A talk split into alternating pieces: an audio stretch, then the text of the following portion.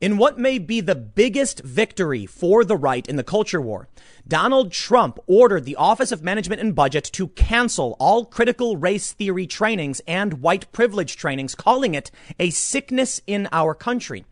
For those that aren't familiar with these terms, they are a major component of the leftist identitarian ideology. They believe that all white people are inherently racist. Only white people can be racist. And they believe that certain concepts like hard work, saving for the future, and even scheduling are components of whiteness. In my opinion, this is overtly white supremacist, but this ideology has become increasingly pervasive. And even though Donald Trump is making this move, I am not convinced we will see the end of it just because of this. In fact, it shouldn't have even gotten into government in the first place. Leftist identitarianism and critical race theory are also major components of the Black Lives Matter riots. The reason people are going around screaming that this country is racist and that police are racist is not because they believe these individuals are prejudiced against other people based on race. It's because they believe concepts like policing, concepts, like I said, scheduling, are inherently white supremacist. They've changed the definitions of these words. And this ideology, or non-theistic religion, as some refer to it, is spreading dangerously fast. While this may be a victory, this is still just a counter move, and things may get worse before they get better. In fact, even though Donald Trump is canceling these things, they still have contracts that must be fulfilled. So Trump has said, to the legal extent that we can, shut it all down. Now, many on the left and many in media are saying, what, what, who's teaching people this? It's not real. It doesn't exist. But it does. And I have several examples for you. In one instance, scientists were ordered to like write letters to marginalized people saying they are racist. And they have these people do these creepy struggle sessions where they publicly announce they're racist, even if they aren't, because the definitions are changing. For me, this is one of the most important issues of twenty twenty and for our country. Based on my background, I am adamantly opposed to this left-wing white supremacist ideology where they think every good thing that we've created came from white people, which is just not true. And it needs to be shut down. This is one move that I appreciate. I am glad Trump is making this move, but we must do more. To better understand what's going on, let's read the news. And I'm going to give you a, a, a simple breakdown of what critical race theory is. Because although many people understand the concept of leftist authoritarian identitarianism, they don't actually know what it is. And I know already the language is getting particularly confusing with lots of jargon. Identitarianism typically refers to government policy or law based on identity. And that's what the left is doing. Identity, of course, being your race, your gender, your immutable characteristics. Many of these people use purposefully verbose language to make it extremely difficult to understand. And that's something we can break down right now. And I'll show you exactly what's going on and why it is imperative Trump continues to go on the offensive against these creepy cultists. Before we get started, however, head over to timcast dot com slash donate if you'd like to support my work. There's many ways you can give. There's a P O box if you'd like to send stuff. But the best thing you can do, share this video, especially this video. This is one of the most important issues of our lifetimes. If this ideology is allowed to persist, we are in serious trouble. This ideology flies in the face of Martin Luther King Junior's dream, and I will prove it to you. These people who hold these views do not want to judge people as equals. They want to judge you based on your skin color and your gender, and they say it. It is not what we have fought for. It is not progress. So please consider sharing this video. I don't have a big marketing department. You know, C N N, M S N B C, Fox News can, can can pay a lot of money. I just have word of mouth. So if you think I'm doing a good job and you think this is important, please share this video. Hit the like button, subscribe, and the notification bell. Let's read the story. Now, of course, many news outlets don't understand how to frame this. Take a look at this. The Daily Mail says, White House cancels racial sensitivity training for all federal employees because it is, quote, un-American propaganda. Trump blasts classes on critical race theory and white privilege as a sickness in our country. Notice how they say racial sensitivity training. No, the letter that was issued said they will absolutely uphold equality. Critical race theory is not racial sensitivity training. It is racist indoctrination where they tell you straight up to hate people, to criticize them, hold them in disdain for the color of their skin. So I don't want to read the story. I want to break it down by going straight into the memo, what Donald Trump said, or I'm sorry, the letter from the Office of Management and Budget, and what is critical race theory and why is it in our government and what's being done about it. In this memo, we can see it says memorandum for the heads of executive departments and agencies from Russell Vought, director. It has come to the president's attention that executive branch agencies have spent millions of taxpayer dollars to date, quote, training government workers to believe divisive anti-American propaganda.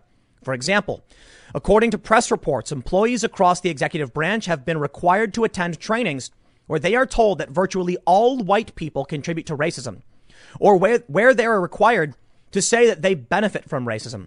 According to press reports, in some cases, these trainings have further claimed that there is racism embedded in the belief that America is the land of opportunity or the belief that the most qualified person should receive a job. These types of, quote, trainings not only run counter to the fundamental beliefs for which our nation has stood since its inception, but they also engender division and resentment within the federal workforce. We can be proud that as an employer, the federal government has employees of all races, ethnicities, and religions. We can be proud that Americans from all over the country seek to join our workforce and dedicate themselves to public service.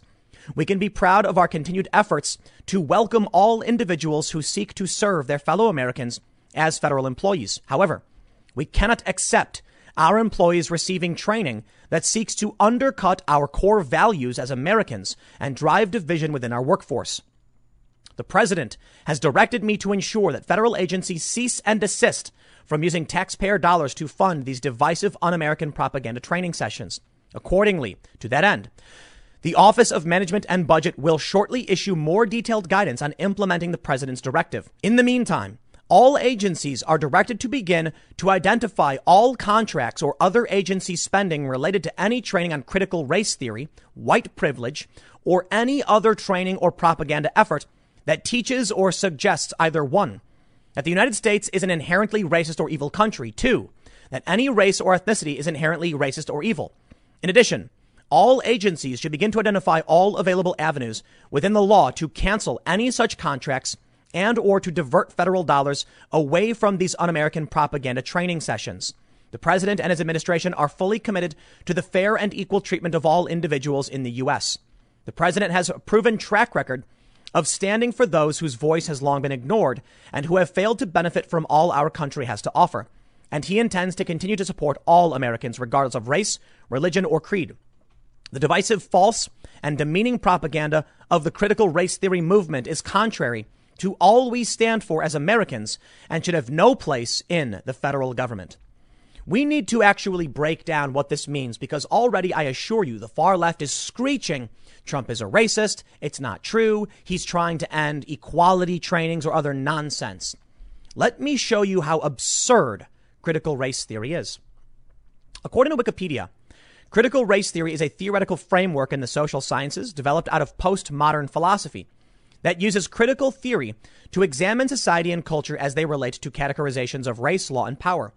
It began as a theoretical movement within American law schools in the mid to late nineteen eighties as a reworking of critical legal studies on race issues, and is loosely unified by two common themes. Firstly, critical race theory proposes that white supremacy and racial power are maintained over time, and in particular, that the law may play a role in this process. Secondly, critical race theory work has investigated the possibility of transforming the relationship between law and racial power, as well as pursuing a project of achieving racial emancipation and anti-subordination more broadly.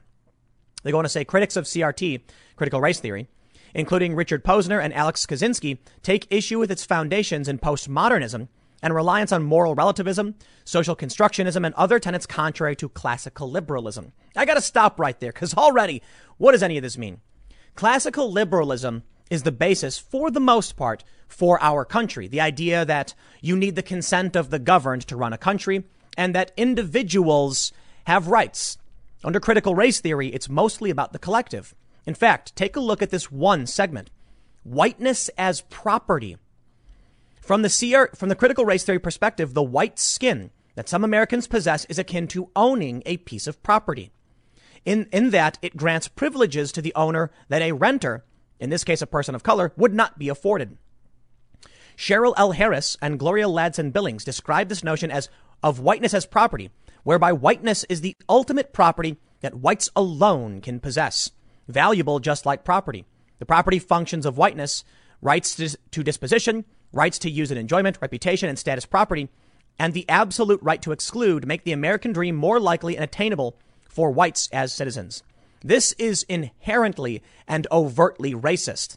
They talk about something called whiteness, and they don't they, they don't talk about whiteness as in your skin color. They kind of do. But they've basically created this idea that if anyone acts a certain way, they are acting white. They believe that time, the concept of time itself, is racist, that scheduling your work is racist. They believe that working hard is racist, and they believe that saving for your future is also racist. This is what Trump is stopping, and I am not trying to exaggerate. National Nuclear Labs employees sent to seminar that claimed rugged individualism and hard work are white male culture. The seminar for Sandia Labs executives also involved writing apology letters to marginalized people. From Reason, the National Museum of African American History and Culture in D C found itself in a small scandal last month after visitors to its website discovered an infographic that listed hard work and rational thought as traits of white culture. The crude stereotypes drew well-deserved derision. Right. These people believe that white individuals from Europe created basically everything we do, which is insane considering people all over the world know how to do math, to time things, how to uh, even ch- uh, uh, calculate the circumference of the earth. These were not the requirements of, of European settlers coming in and bringing knowledge. Asia, a- Asia developed a ton of technologies. These people are inherently racist and, in my opinion, indoctrinated into a paranoid delusional state. They go on to say, it's not just the museum. Last year, Sandia National Laboratories, a federal contractor responsible for building the U S's nuclear weapons, sent its executives to mandatory diversity training with the White Men's Caucus on eliminating racism, sexism, and homophobia in organizations. This group's educational materials, which were obtained by Christopher Rufo, a visiting fellow at the Heritage Foundation, include many of the same racial stereotypes. As Rufo writes, participants were told that the roots of uh, that the roots of white male culture consist of rugged individualism, a can-do attitude, hard work, striving towards success, which sound good, but are in fact devastating to women and people of color. In fact, the trainers claim that white male culture leads to lowered quality of life at work and at home, reduced life expectancy, unproductive relationships, and high stress. It also forces this white male standard on women and minorities. The seminar also asked white males to recite a series of white privilege statements and white privilege uh, and male privilege statements. It concluded with its white male participants writing letters of apology to marginalized people whom they may have harmed, according to Rufo, who made the documents available on his website.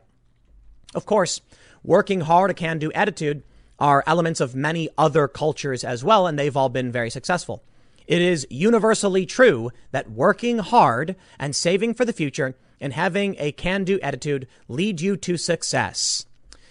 There are other factors involved, and sometimes there are negative things that can impact you, but this is insane to suggest.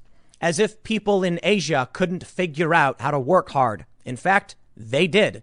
It wasn't white people who invented or developed their culture and their architecture and their farming techniques or their language. That is all insane to suggest. And it results in nightmarish policies like this. California Proposition sixteen, repeal Prop two oh nine Affirmative Action Amendment. Most of you know this already, but because this strikes at the core of my being and is one of the principal reasons why I will be voting for Donald Trump, I want to make sure this is known far and wide by everyone, that Democrats in California are actively seeking to repeal civil rights law. And guess what? They've already done it. It's going to referendum in November. A yes vote supports the constitutional amendment to repeal Prop two oh nine, which stated that the government and public institutions cannot discriminate against or grant preferential treatment to persons on the basis of race, sex, color, ethnicity, or national origin in public employment, public education, and public contracting. What we are seeing in California is the exact opposite of what Trump just did. I am shocked by this. And I didn't believe it the first time I've heard it. The first time I, I heard it. They're actively doing this. The problems that we're seeing, like this Sandia Labs, where they're telling people all of these things are whiteness, are not isolated to just Sandia Labs. Many on the left are saying, please give me examples of this. Well, I can give you this as the best example of these diversity trainings.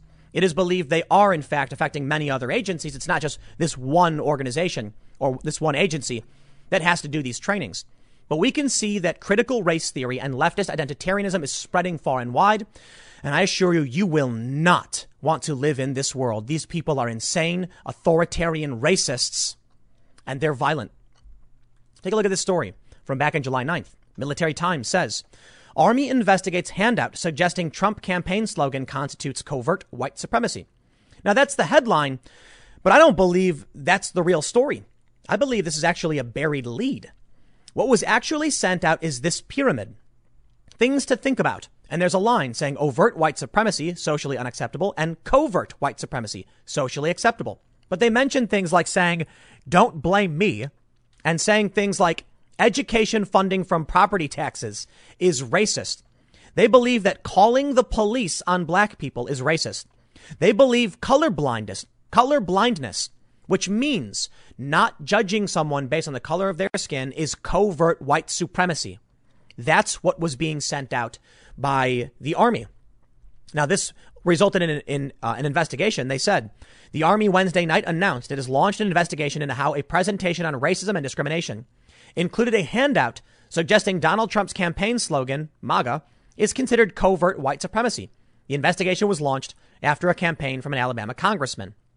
Now, it is freaky that they're trying to target a political slogan, Make America Great Again. What does that have to do with anything? You could make America great again because America was great in many ways, and in many ways we lost that. In fact, based on their own argument that they're trying to repeal civil rights law, you could argue that repealing civil rights law would make America great again, to them at least, right? I mean, think about it. But they think the slogan itself is covert white supremacy.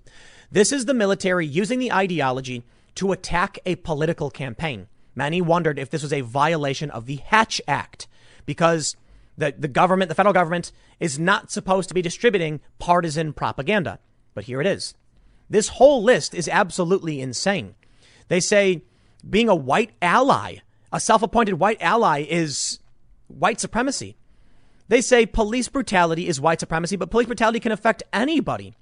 They say fetishizing black, indigenous people of color is covert white supremacy. Quite literally, being attracted to non-white people is also racist. Yeah, I'm sure many of you know this stuff. It's it's it's I mean, we I've been following this up for a long time.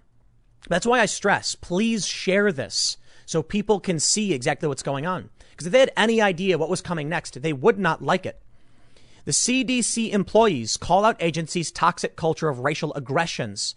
This is from July thirteenth.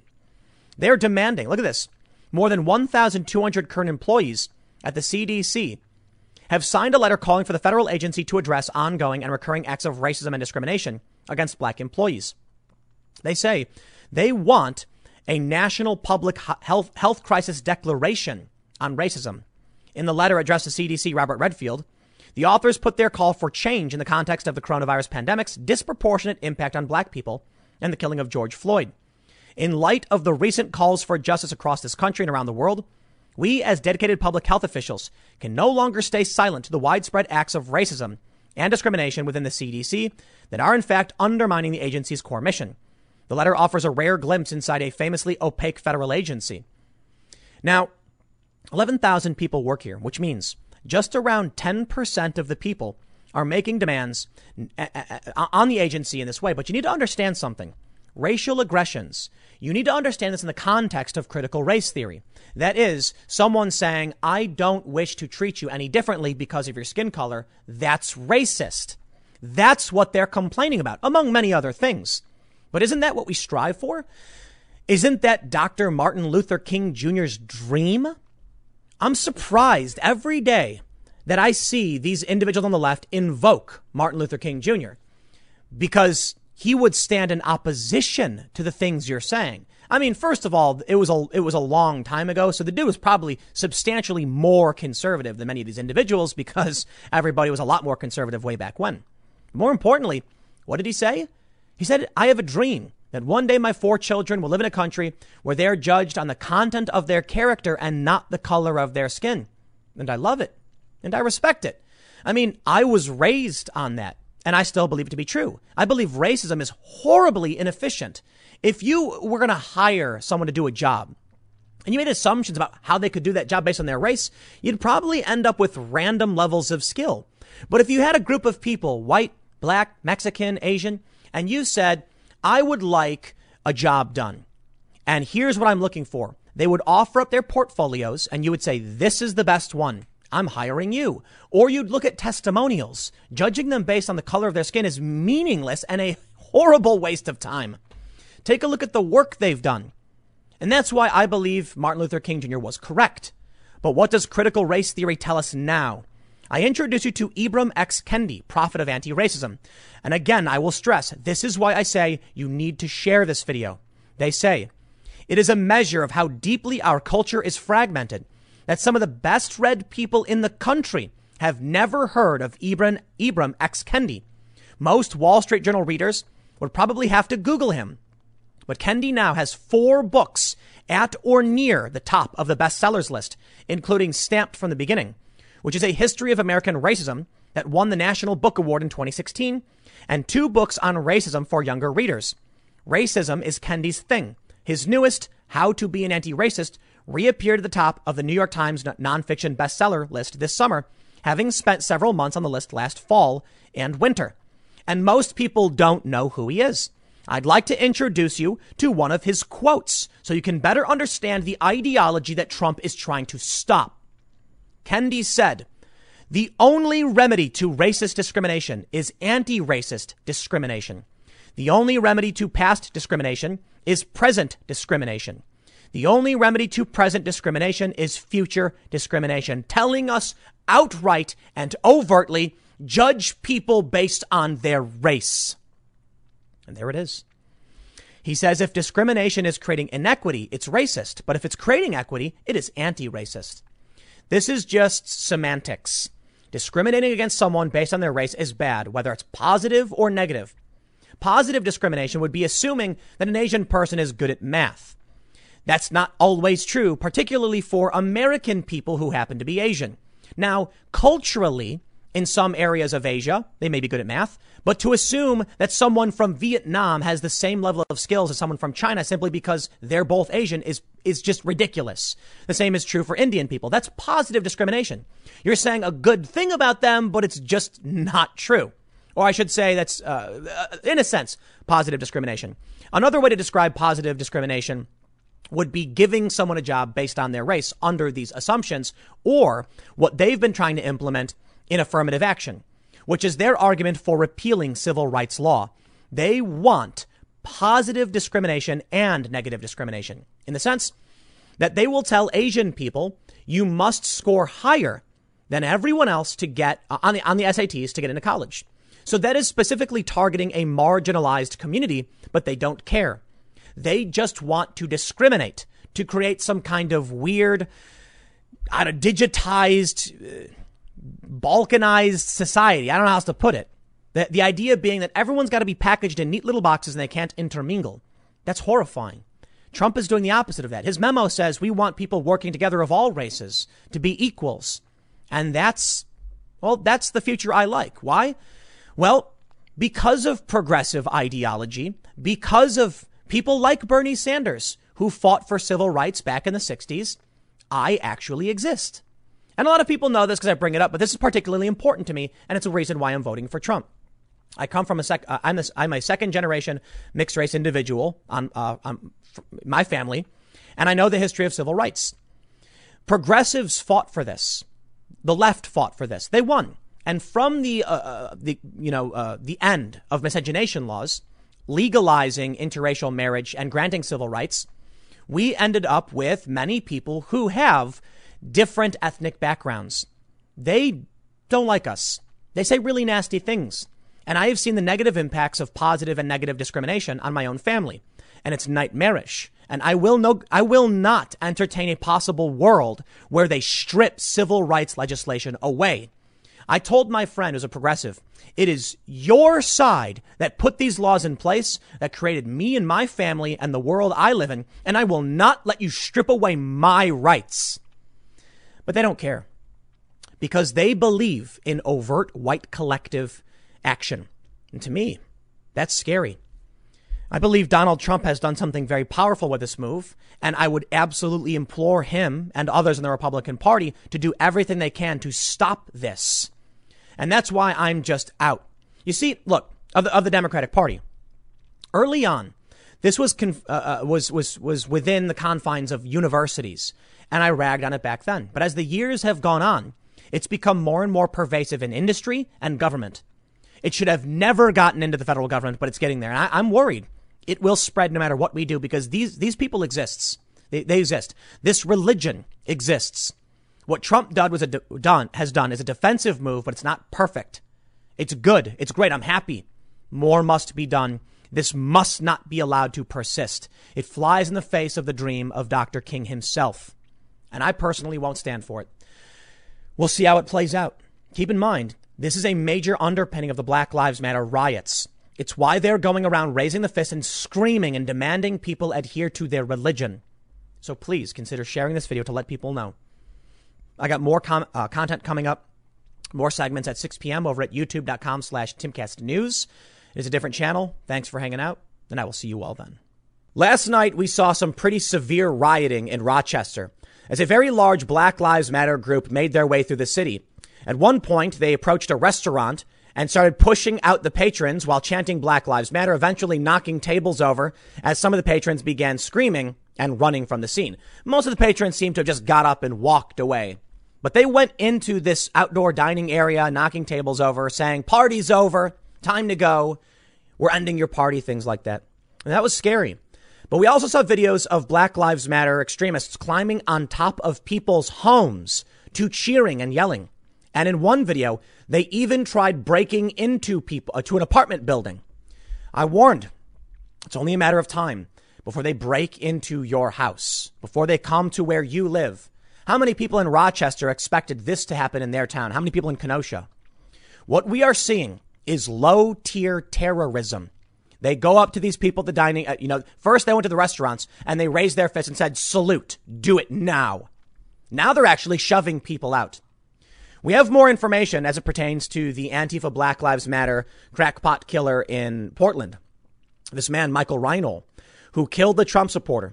The arrest warrant, uh, I, I believe it's uh, the arrest warrant, has been released. And I can say it now appears we have confirmation.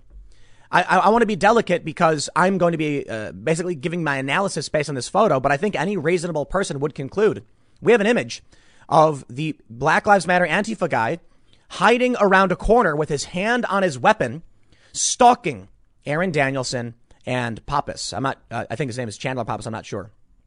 This guy, this Antifa far left guy, stalked them for a, about a block or so before killing this man. It was not self-defense. It was not an accident. Many of us speculated it was a targeted killing. And now we have photographic evidence that I believe confirms that fact. I'm being very, very delicate when I say I believe, so forgive me, but you can look at the images for yourself. You combine the overt level of extremism, and and and I, and I need you to realize just how serious this is.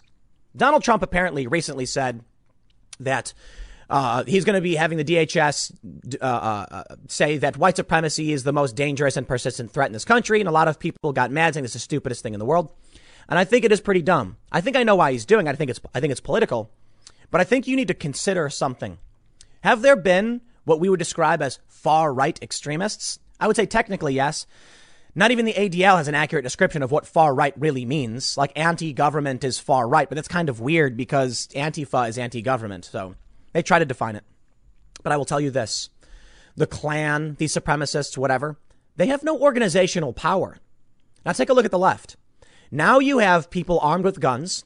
They've killed, uh, what, thirty plus people in the riots.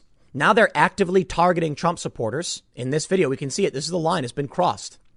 But they also have massive organize, organizational power and fundraising. They are a national organization that has brought in, what, tens of millions of dollars. They can snap their fingers and get a thousand people in the street like we saw in Rochester. And then their enforcers, their lunatic crackpots, will hunt hunt down a Trump supporter and kill him. Pray this is where it stops. But I'm sorry, I just don't see it. And I know that a lot of people are saying that, you know, uh, a bit too pessimistic. I got I got, you know, to the people who are upset that I'm being a realist on this stuff, I don't know what else to tell you. I'm not the only one who said this, and I didn't make it up. And I'm showing you an image right there on the screen of a far leftist Black Lives Matter Antifa guy stalking two Trump supporters just before he killed one of them. Was I wrong several months ago when I said it's going to come to gunshots? Was I wrong when I said they'll come to your homes? Last night, they were on top of, of people's homes. They were trying to break into an apartment complex. What do you think happens next? I am not I am not. It is not crystal ball scrying. I am not picking lottery numbers. They are telling us what they intend to do and why they intend to do it. They are saying revolution, nothing less. So why would you not take their word for it when every step of the way they've done exactly what they wanted to do? Let's take a look at this story, and we'll talk about everything that's happened uh, with, with this and with Rochester. From Seattle Times: Portland shooting suspect followed right-wing activists after spotting them downtown. Unsealed arrest warrant says. This, this actually, I'll just jump to the warrant, okay? I want to show you this image and read what it says just after this man Reinoehl identified the Trump supporters. You can see uninvolved subject, subject on skateboard in the photo, Danielson in subject one. But let's get down to the point where they show that Danielson was actually stalking these individuals. Take a look at this. They say eight forty-four twenty-three. The female in the white T-shirt stops walking and stands against the wall as Reinoehl continues. Danielson and Chandler Pappas are seen rounding the corner from the from the east and turning south onto South, South Southwest third Avenue. Reinoehl looks back toward Danielson and Pappas, but continues walking and begins reach, begins reaching towards his waistband. They, char- they they said second degree murder, but come on, man. He saw these guys and immediately went for lethal force. They didn't do anything. These guys are walking down the street. Targeted hit. I shouldn't say hit. Targeted killing. eight forty-four twenty-six. Reinoehl turns into the garage and reaches toward his left front waist area. Reinoehl conceals himself, waits, and watches as Danielson and Pappas continue walking by. Danielson and Pappas do not appear to interact or communicate with anyone and continue southbound on Southwest third Avenue. Danielson appears to be holding a can in his right hand and what appears to be an expandable baton in his left hand. No knife. Interesting. No knife. We can see in this photo, there's Reinoehl hiding around the corner in a parking garage as they walk past. He is stalking them. eight forty-four thirty-three. After Danielson and Pappas walk by, Reinoehl begins to emerge from garage while still reaching towards the pocket or pouch on his waistband. Subject number two looks back at Reinoehl. Danielson and Pappas cross westbound across Southwest third Avenue, and Reinoehl and subjects number two follow them. The shooting occurs shortly thereafter and is not captured on surveillance video. But what do we know? Reinoehl was lying in wait. He pulled back, waited for them to walk, and went up behind them. They were not threatening him. They were not attacking him. They were not following him, and they were not threatening anybody else. And he had his gun ready the whole time. eight forty-four fifty-seven. After the shooting, Reinoehl is observed backing into view while in the westmost lane. Reinohl's right arm is raised as he is facing toward Danielson. Subject number two has already turned and is running away. Reinoehl then turns and runs north, then east on Southwest Alder Street, while appearing to manipulate the same area of his vest with his hands. Based on the above information, I believe probable pro- probable exists that Michael Forrest Reinoehl, previously referred to in this affidavit as subject number one, committed murder in the second degree with a firearm as defined in Oregon Revised Statute one sixty-three point one fifteen and unlawful use of a weapon with a uh, with a firearm as defined in Oregon Revised Statute one sixty-six point two twenty and the shooting and murder of Aaron Joseph Danielson at Southwest third Avenue and Southwest Alder Street, City of Portland, County of Multnomah, State of Oregon. Therefore, I request a warrant to be issued for his arrest for the, uh, for, for the charge of murder in the second degree with a firearm as defined, yada, yada. He then goes on. So he talks about what happened a, a, a lot that night. But I think we we can now say definitively No self-defense, none whatsoever. When it came to Kyle Rittenhouse, he was being chased after uh, witnesses said he uh, he or his group put out a fire uh, in a dumpster that was being pushed towards a gas station. They were causing destruction. They were attacking. They, Rittenhouse and his friends were being defensive. They attacked Rittenhouse and chased him. Someone fired a gun. He turned, defended himself. He ran to get help from the police. They knocked him down, started beating him. He fired in self-defense. Should he have been out there? I do not believe he should have been. No, but I'm not going to act like he was uh, the aggressor. Absolutely not. And two witnesses, uh, I, I believe, at least Drew Hernandez, who was on the show last night, said he would have been killed. And he was there on the ground filming what was going on. That he said this guy would have been killed if he didn't defend himself. What about Reinoehl? Reinoehl stalked them. You can't argue self-defense if you wait, if you lie in wait and then stalk these men. Now, I'll tell you what gets really scary.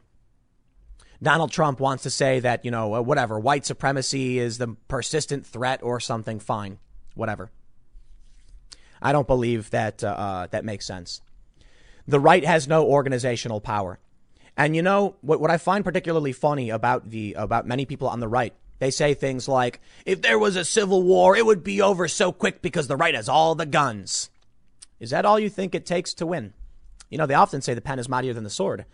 I wonder, while many people on the right have been sitting in their homes, you know, polishing their rifle and saying, haha, I can win any fight. That's true. Any physical confrontation. But can you win a strategic confrontation? And what technology do you control?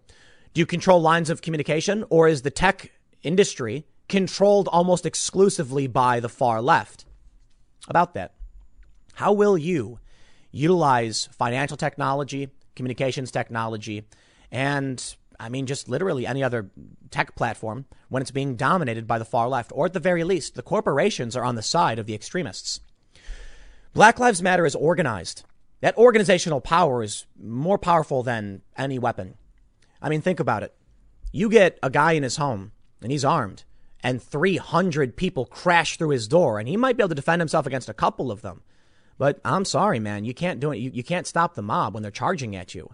A thousand people compared to a, you know, a couple guys with with good guns. No. Now, you, we don't want any of this escalation. We don't want it to get to that point. But the, the reason I bring this up is just to say, don't be arrogant. Don't think that you're invincible. And I think one of the big problems, there's a lot of people, and I'm not saying everybody, or, and I'm not just blaming the right here, but there's a lot of people who are like ready for civil war because they do not understand what is at stake, and they do not understand what what they will face. You are th- these people are grossly underestimating their opponent. And that is a major, major mistake. I mean, read Sun Tzu. Never underestimate your opponent. Never. That's why I find it funny when they're like, oh, the right's going to win, H- hands down. These two Trump supporters were confident. I mean, why shouldn't they have been? Just walking down the street. I, I'm, not, I'm, saying, I'm not saying confident in anything other than they're just walking down the street minding their own business. Were, were, was there any Trump supporter willing to make a preemptive strike, to cheat, to get their friends in the press to lie on their behalf? And then what happens? Almost every single leftist says it was self-defense. They lie. Remember that video? You may have seen it. Conservative commentator and journalist Jack Posobiec. He's walking. I guess he's walking down the street in D C and a far leftist punches him. And then when the police pull right up, because they watched it happen, with a smile on their face, the leftists are like, I didn't see anything. Nothing happened. He didn't do that. They lie right to the cops because they are cheating. They are willing to cheat. They are willing to do anything. You know what? I look at it like, imagine this. You got this honorable warrior, the samurai. He's going to fight you head on. Yeah. And then you got the ninja who drops down from the roof and puts a knife in his back because the ninja didn't care how he won, just that he did. So, yes, the honorable and confident conservatives and right wing, you know, activist groups and militias saying we will only engage properly. We will, you know, treat with, you know, honor and integrity. And the left saying, we will lie in wait and stalk you. And then after they kill you, go on T V because their friends work for the major press and say it was self-defense. Why? They were going to harm a person of color. And that's a massive disadvantage. Outside of the fact that the left controls cultural institutions, I think it's interesting that, look, it may be true that many on the right have guns, but liberals have been running out and buying guns like crazy. I believe many of these liberals are late to the party. These far left groups are not anti-gun. And I believe that's another mistake conservatives make when they conflate liberals with the far left. And again, not everybody, but there's some out there. There's conservatives who, who do this. The far left has been pro-gun for a very, very long time. And now they've been pu- publishing articles t- telling people it's time to go buy guns. So listen, you, you don't don't underestimate what what might might happen.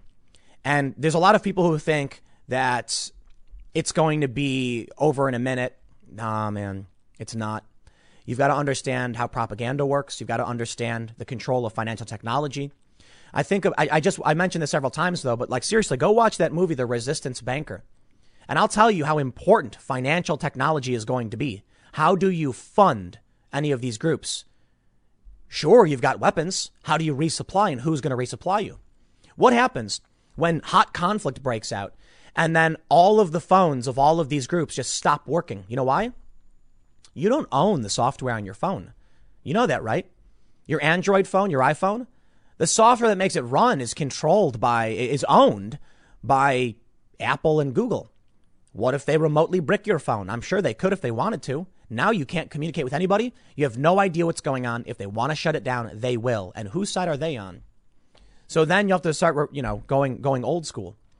I just say this, not uh, uh, the reason I bring this up once once again, just to clarify. Don't be arrogant. These people who think that it's going to be a cakewalk. No, it's going to be a horrific nightmare you will wish never happened. I'm sure there are a lot of people who are very well trained and very smart and, and, and preppers. But I'll tell you this. There, there, there's a saying. I don't necessarily know exactly what it means, but a lot of people say it. Those who those those who know don't say, and those who say don't know. But I, but I, I, I, I, I I'm thinking of this in reference to this trope of the guy in the bar minding his own business and the loudmouth guy who's walking around acting like he's all big. And then it turns out the quiet guy who wanted to be left alone was the one you didn't want to mess with. There are people who know exactly what war would look like, who know exactly what this could lead to. And they're the ones telling you, you do not want this. I read this the other day. There was a post saying the people who've actually been to war, they're, they're the ones warning you, shut your mouth. This is not something you'll appreciate, not something you'll, you'll, you'll, you'll, you'll want. And you have no idea just how bad it will really be with these far leftists. I think it's funny.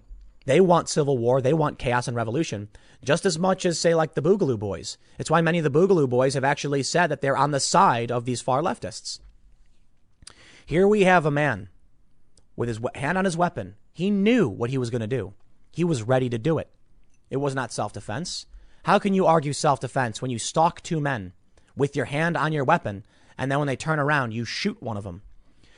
Pappas said, but when they were walking, they heard someone yell and they turned around. Now we know his statement is corroborated by surveillance footage. The far left has gone nuts. And I think it's it's we're in for we're, we're in for a mess, man. The reason I brought up, brought up the organizational stuff, too, is that Black Lives Matter. We're shutting you down. Violent B L M protesters attack stunned diners and smash up a restaurant in Rochester in shocking footage during protest over the death of Daniel Prude. Now, that's a riot. But they'll riot for anything. So when you have enforcer types with guns hunting people down, I hope that's a fluke. But why should I believe that's a fluke? We had a guy in Kenosha say, you take one of ours, we take one of yours. And then sure enough, this is what happened. That's why some people think it was it was an eye for an eye, a tit for tat. They said, OK, Kyle Rittenhouse. Well, now we're going to go out. But Kyle Rittenhouse was self-defense. They don't care. They don't care about what's true or what's right. This man, Reinoehl, based on his interview with Vice News, is clearly delusional, saying there's like Trump supporters all around me with weapons. I mean, obviously he's lying, but the dude was nuts. Clearly. Interestingly, an acquaintance of his says, I don't have sympathy, sympathy for him. They say a man who was suspected of fatally shooting a supporter of right-wing group uh, uh, was killed by authorities. A local acquaintance of the man and uh, and the U S Attorney General had harsh words for the self-proclaimed anti-sympathizer. They say uh, Craig Gilbert was acquainted with Reinoehl. He runs Gilbert's Tire Pros in Gresham and told Coin six Reinoehl was a customer for more than a decade.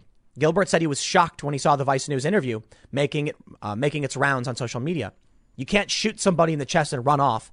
And then you get on the, that thing I saw on Facebook, the video with Vice, and he's talking like like he was hunting. And we're not animals, said Gilbert. Everybody's got a right to do what they want if it's peaceful. Unfortunately, it hasn't been peaceful, but you can't walk up to somebody. Uh, you can't walk up because somebody's got a Patriot prayer hat or Trump hat or whatever and shoot them in the chest. It's wrong. We can't act like this. You know, there are still people screeching about Donald Trump and calling vets losers or whatever. OK, you know what? I don't care if it's true at this point. I really don't. Let me tell you something. Trump got on the defensive with it. They called him a liar, all that stuff. Trump calls people names. He calls people fat pigs. Oh, yeah. So Trump said a bunch of losers were dead. Whatever. I don't believe it because that's like a cartoonishly evil even for Trump. It's like a T D S fan fiction, you know. But let me, tell, let me let me ask you something. What are you more concerned about? Donald Trump two years ago called a bunch of uh, uh, fallen soldiers losers, or a far leftist stalked two Trump supporters, executing one of them before fleeing. The media gave him a space to lie, saying it was self-defense. They were going to harm a person of color. Every single one of his leftist allies coming out saying he was only defending himself. But we know he was stalking these men. A group of hundreds, if not a thousand plus, Black Lives Matter, smashing up a restaurant, climbing on people's homes. What is more important? I think it's hilarious. Their desperate attempt to spin the news cycle off the riots. Well, you know what the problem is, Democrats? You didn't stop the riots. Amazing. You thought you could change the news cycle when the riots are still happening and Democratic D As refuse to prosecute them. What did you think was going to happen? You had one day where you're like, how dare Trump call vets losers? And people talked about it. And then by that night, extremists were smashing up a restaurant. Well, here's the story from The Hill. Nine in ten voters say civil unrest a key issue in presidential race. Nine out of ten. Black Lives Matter is actively and overtly supported by the Democrats. At the D N C, they showed images of people wearing Black Lives Matter shirts. They refused to call it out. And it is Black Lives Matter that is going around and smashing up restaurants, trying to break into people's homes, harassing people at their homes. It is not Antifa. That's why this guy, I Reinoehl, I don't call, he, he says he was Antifa, sure, but he's Black Lives Matter. You know why? It's very clear. If you, if an Antifa guy walks up to a bunch of college kids and says, how many of you want to go tear down the government and have a revolution for communism? You're going to get mostly people saying, huh? What if they walk up and say, how many of you want to smash racism and fight for Black Lives Matter? A, a, you'll get a huge, a, a, a huge group of people being like, okay. The people that are marching aren't chanting anti-capitalista. They're chanting Black Lives Matter. A top-down national organization with different chapters that receives funding from across this country with organizational power that can snap their fingers and get thousands of people marching in the streets while lunatics on the far left are given clearance to attack police, to firebomb buildings, to Molotov buildings, and not a single Democrat will call them out. So I ask you, what is more dangerous? But I'm going to leave you with some good news. Donald Trump has done potentially the smartest thing that I didn't even realize he could have done. As people said, invoke the Insurrection Act, send in the military. Others said, you can't do that. The local governments will resist. It will be like an occupying force. So the D H S deputized Oregon State Police. And now the far left is panicking. You know why? Those state charges that got dropped. Well, apparently now the F B I is going to their homes and saying, don't worry. We picked those charges back up because the man who arrested you, he was deputized by the feds. This is a federal crime now. Smartest move ever. So listen, you want you want me to be idealistic and pretend like it's not happening? What should I say? Don't worry. The warrant that came out proving that Reinoehl stalked Trump supporters and killed him. It means nothing. Nothing's going to happen. Go back to sleep, America. Here's American Gladiators. Here's a thousand channels of it. I'm not going to do that. I'm going to say it was worse today than it was yesterday. Escalation is happening because those are facts. If you don't want to hear the facts, I'm sorry. I don't have to tell you. I'm not trying to make you angry, but I will tell you. The New York Times is telling us the exact same thing. Farhad Manjoo, I'm doomsday prepping for the end of democracy. Even if Trump loses, there's no guarantee we'll make it to the other side. I didn't just make this up one day, guys. I'm sorry. I wish it weren't true either. I don't know what's going to happen, but I have predictions and I'll tell you exactly what I'm doing. I ordered emergency food. I ordered more emergency food. I'm not the only one. An op-ed in the New York Times saying doomsday prepping for the end of democracy. He's not kidding. He's talking about saving money because he thinks the, there's going to be an economic collapse or crisis and he wants to have cash available. I'm not even convinced the cash would be worth anything if that really happened. Although I don't believe we're going to get that bad. Otherwise, I'd be buying stacks and stacks of gold or something, which I'm not doing. I, I admittedly, I did buy a little bit. I got crypto and stuff. I don't know. I don't know. I don't know what to tell you, but I'll tell you this. Surveillance footage came out showing that a far leftist hunted a guy down, killed him. Black Lives Matter last night attacked patrons at a restaurant, knocking tables over, smashing up tables, climbing on people's homes. Here's what I said. They'll come to your house. They won't. It won't be an individual kicking your door in and then shooting your dog or something. Right now, we are watching exactly what I said. First, they go up to your house. Then other people jump up and climb on the roof and they're all dancing. Other people see it. Eventually, someone will jump in, mob mentality, and then everyone's throwing bricks at the house. They don't know why. Someone will yell, that's a Nazi house. They try breaking into an apartment building. They're they're escalating because every time they hear this and every time they see this, they're emboldened to take it one step further. It's normalized. If everything we just saw happened on day one of the Black Lives Matter riots, Trump would be at ninety percent approval. Black Lives Matter would be at ninety-five percent opposition and people would be screaming.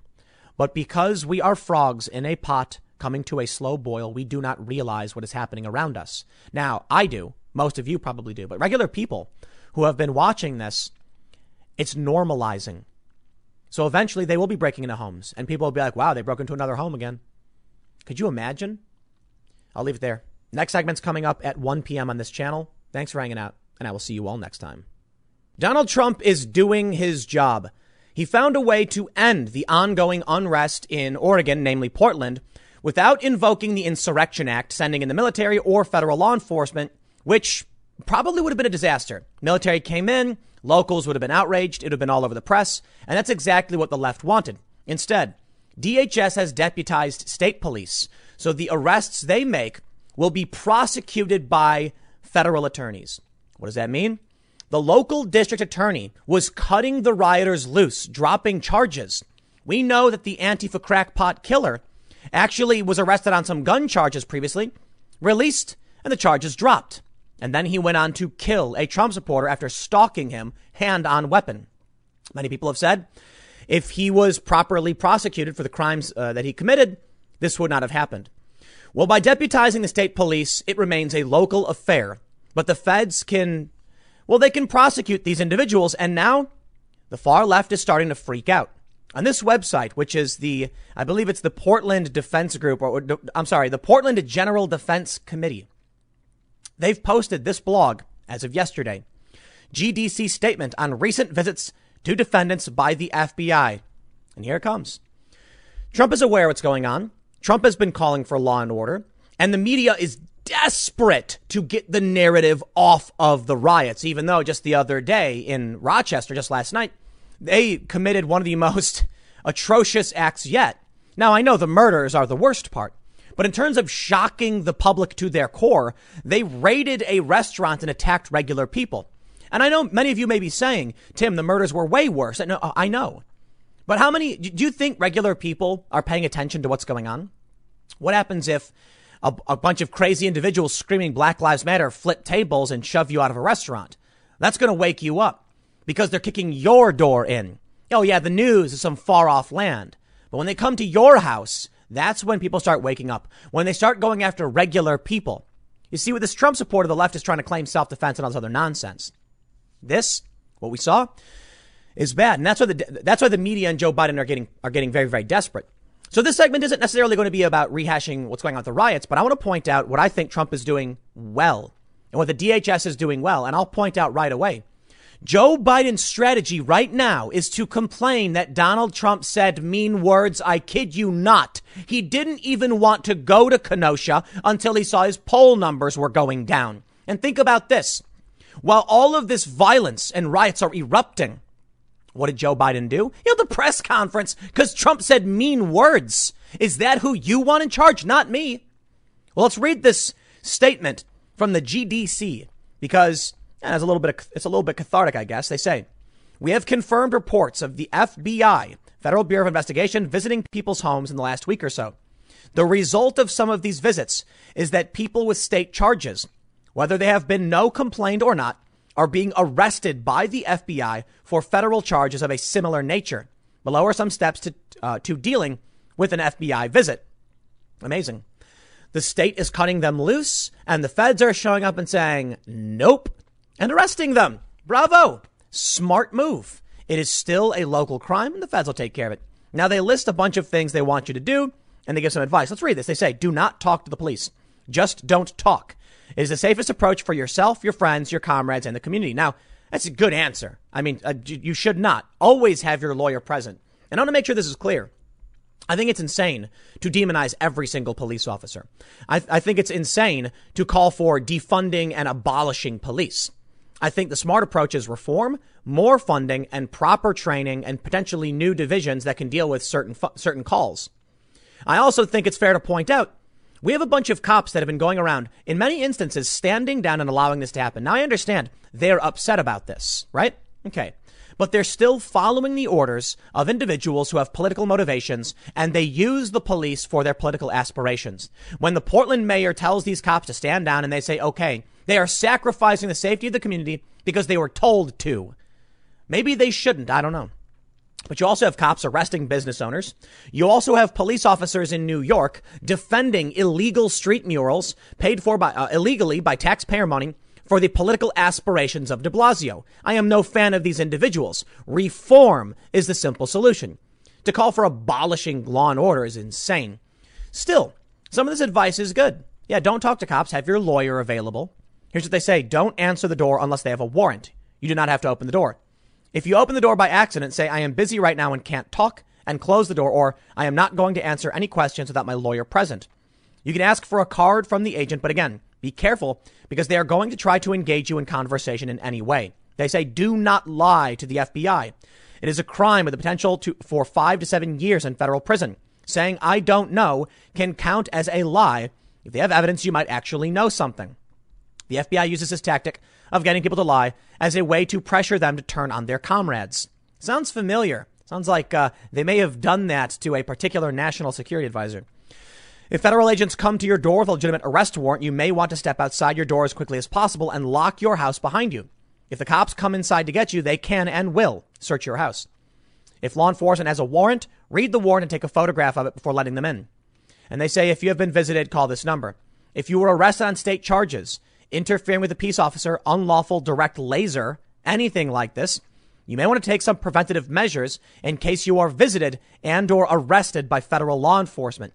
They say create a support plan with your friends. I, well, let, uh, here's what I'm going to do. I'm going to read you what they're advising the far left to do. And then I'm going to also add my own advice for them to help them out. OK, and you will appreciate this one. They say create a support plan with your friends, comrades, and family to prepare. This link will take you to a series of questions to help with your plan. Or alternatively, my advice would be don't assault police officers and point lasers in their eyes. Also refrain from rioting. Two, talk to your housemates, partners, lovers, or anyone else whose home you spend significant time in about what could happen. For example, talk through a police visitation, your arrest, or a subpoena to a grand jury, along with what your friends and family should do if the state shows up and talks to them. Or alternatively, don't assault police officers, shine lasers in their eyes, and refrain from rioting. Three, leave a poster or a sticker or note by the door reminding yourself and others that you not need to open the door. Yes. And also remember, you should say, I will be remaining silent and I want to speak with a lawyer. And again, alternatively, you could just refrain from rioting, don't assault police officers, or shine lasers in their eyes. They say if it, uh, it, it is possible, the state may visit your family at work.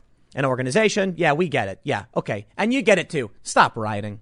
They say make a support plan. They're just saying the same thing over and over again. Set up a system with your organization or group. Now, there's the interesting one. Set up a system with your organization or group of friends to communicate quickly with each other in the event of a visitation, arrest, or subpoena. Alternatively, don't join terrorist organizations. Don't go around rioting, trying to burn down police stations with people locked inside. So anyway, they're running scared. This shows that Donald Trump is being effective. And guess what Joe Biden did? Nothing.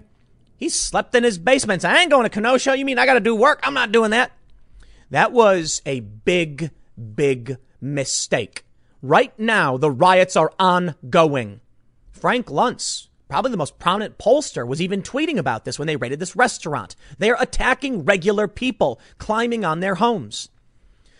You want to know why Joe Biden make a huge, made a huge mistake trying to shift the, the, the, the, the news cycle? It was a desperate bid. And boy, are they latching onto it, desperate to say Trump hates the troops. Shut up. I don't care. They're, these these people are insane. They're burning buildings down. They're trying to roast human beings alive.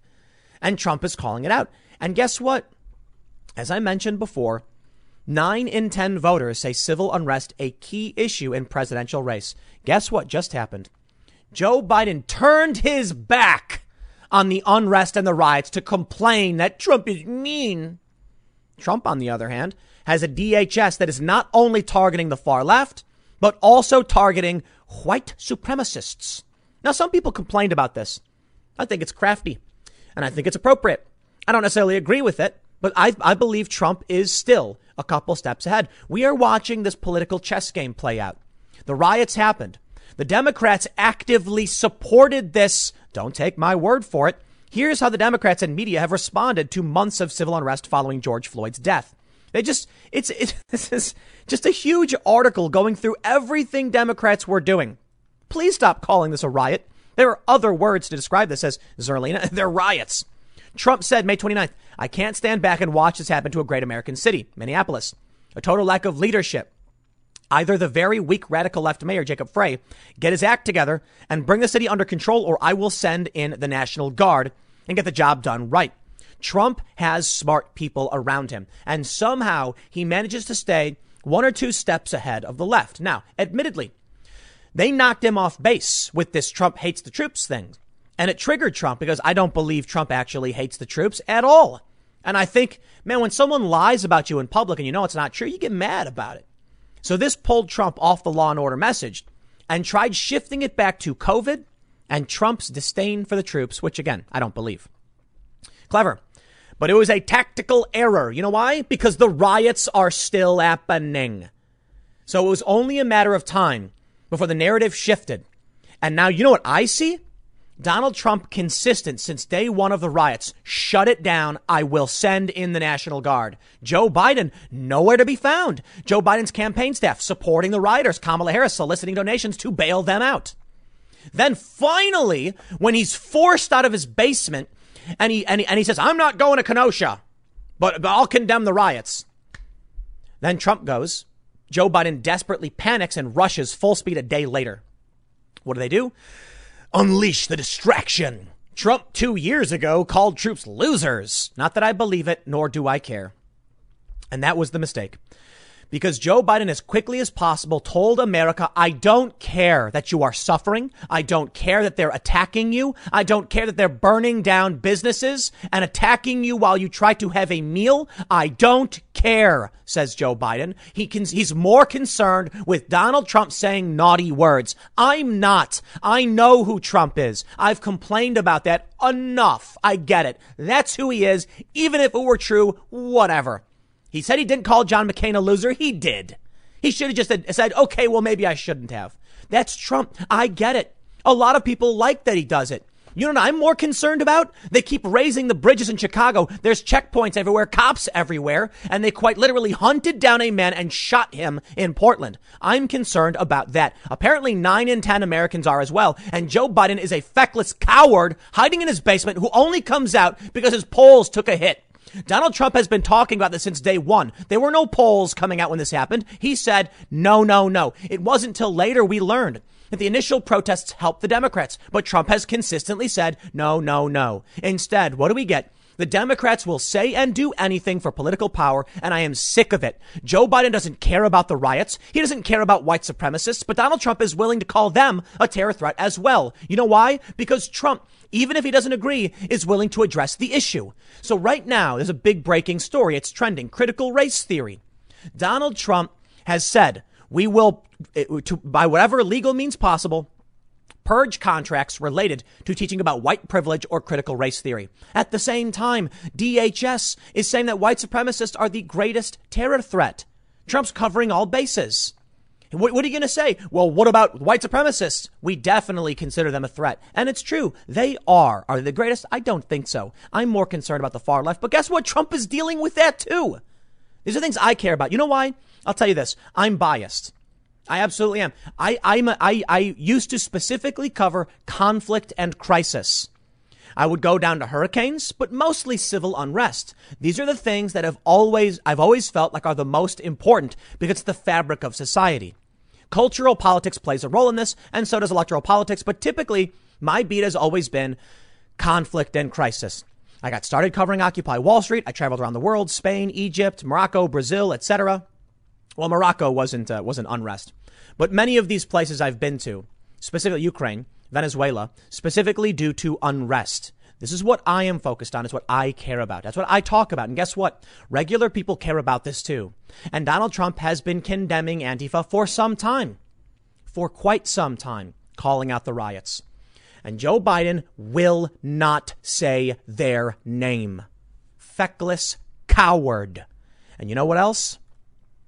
Neither will Oregon Governor Brown. Andy No tweeted, Galen Etlin asked Oregon Governor Brown why her statement condemning violence did not include uh, a mention of Antifa. She doesn't answer the question. Instead, she says she named white supremacy because it was her understanding the pro-Trump groups were that. Well, guess what? Donald Trump condemned white supremacist groups. The D H S is saying they're the greatest threat. Why would you assume Trump's supporters are white supremacists when he quite literally calls white supremacy the greatest threat? Trump knows what he's doing, and there are terrifying extremist white supremacists that need to be stopped by the F B I. And I'm more than happy to see the F B I going after them like they have been. And there were a couple of guys who apparently, check, check this story out, two Missouri men arrested en route to Kenosha with assault style weapons. I don't know or care about uh, uh, the assault style moniker, whatever you want to call them. A couple of guys had a bunch of weapons and they were going to Kenosha, and that is dumb and they shouldn't do it. Now, operating under the under the uh, uh, assumption, the D O J, they were illegal weapons and they were arrested. I'm glad they did this. Apparently crossing state lines with a bunch of weapons that were illegal. And I don't want to know why they were heading to Kenosha. I don't care what their reasoning was. We do not want escalation. We want de-escalation. We want everybody chill out, go home. It's the far left that won't stop. The last thing we need are right wing groups joining in. The Boogaloo Boys are getting in trouble as well, but they're not Trump supporters. They're actually more on the side of uh, Black Lives Matter and Antifa in the sense that they're anti, you know, anti, they're more libertarian, more anti-government, more an- anarcho-right. And not all of them are bad, but some of them are, right? It's it's true for any group. I've actually met some people who go out and protest with Antifa, and I would say they just don't realize the kind of support they're providing. But right now, I have no problem being critical of everybody who is going out and causing escalation. When I look at law enforcement and what Donald Trump's doing and the D H S, it seems to be a cohesive strategy that is working. Never interrupt your enemy when they are making mistakes. Joe Biden, I wouldn't even argue, is making mistakes. He's doing what he does. He's he's negotiating with the terrorists. That's what's happening. Think about this. In Rochester, we saw this this insane protest where they stormed through and were knocking tables over, screaming Black Lives Matter. And what did Joe Biden do? That day is when he was like, yeah, but Donald Trump said mean words. Mean words. There was a there was a protest in Rochester the night before. Joe Biden doesn't care about regular people. He doesn't. Unity saw an opportunity to knock Trump down a few pegs. And you know what? The left has has run with it. They're worried. They look bad. They were supporting the riots. Trump was right the whole time. Trump will condemn the far right, the far left. But this, I tell you, man, they can't escape it. And Joe, and Joe Biden is becoming absolutely desperate. He's absolutely desperate. But I think what we can see is there's two different strategies at play. On the Democrat side, Joe Biden's sitting in his basement, ignoring everything while a team does all the work for him. And then he and then they and they come down and say, here's what you need to say today. And Biden goes, OK. And he has his scripted questions. He doesn't actually know or care what's going on. He doesn't care about you. He doesn't care about your life. He cares about saying what he needs to say to attract the lowest common denominator voter to win. And that's been establishment politics for too long.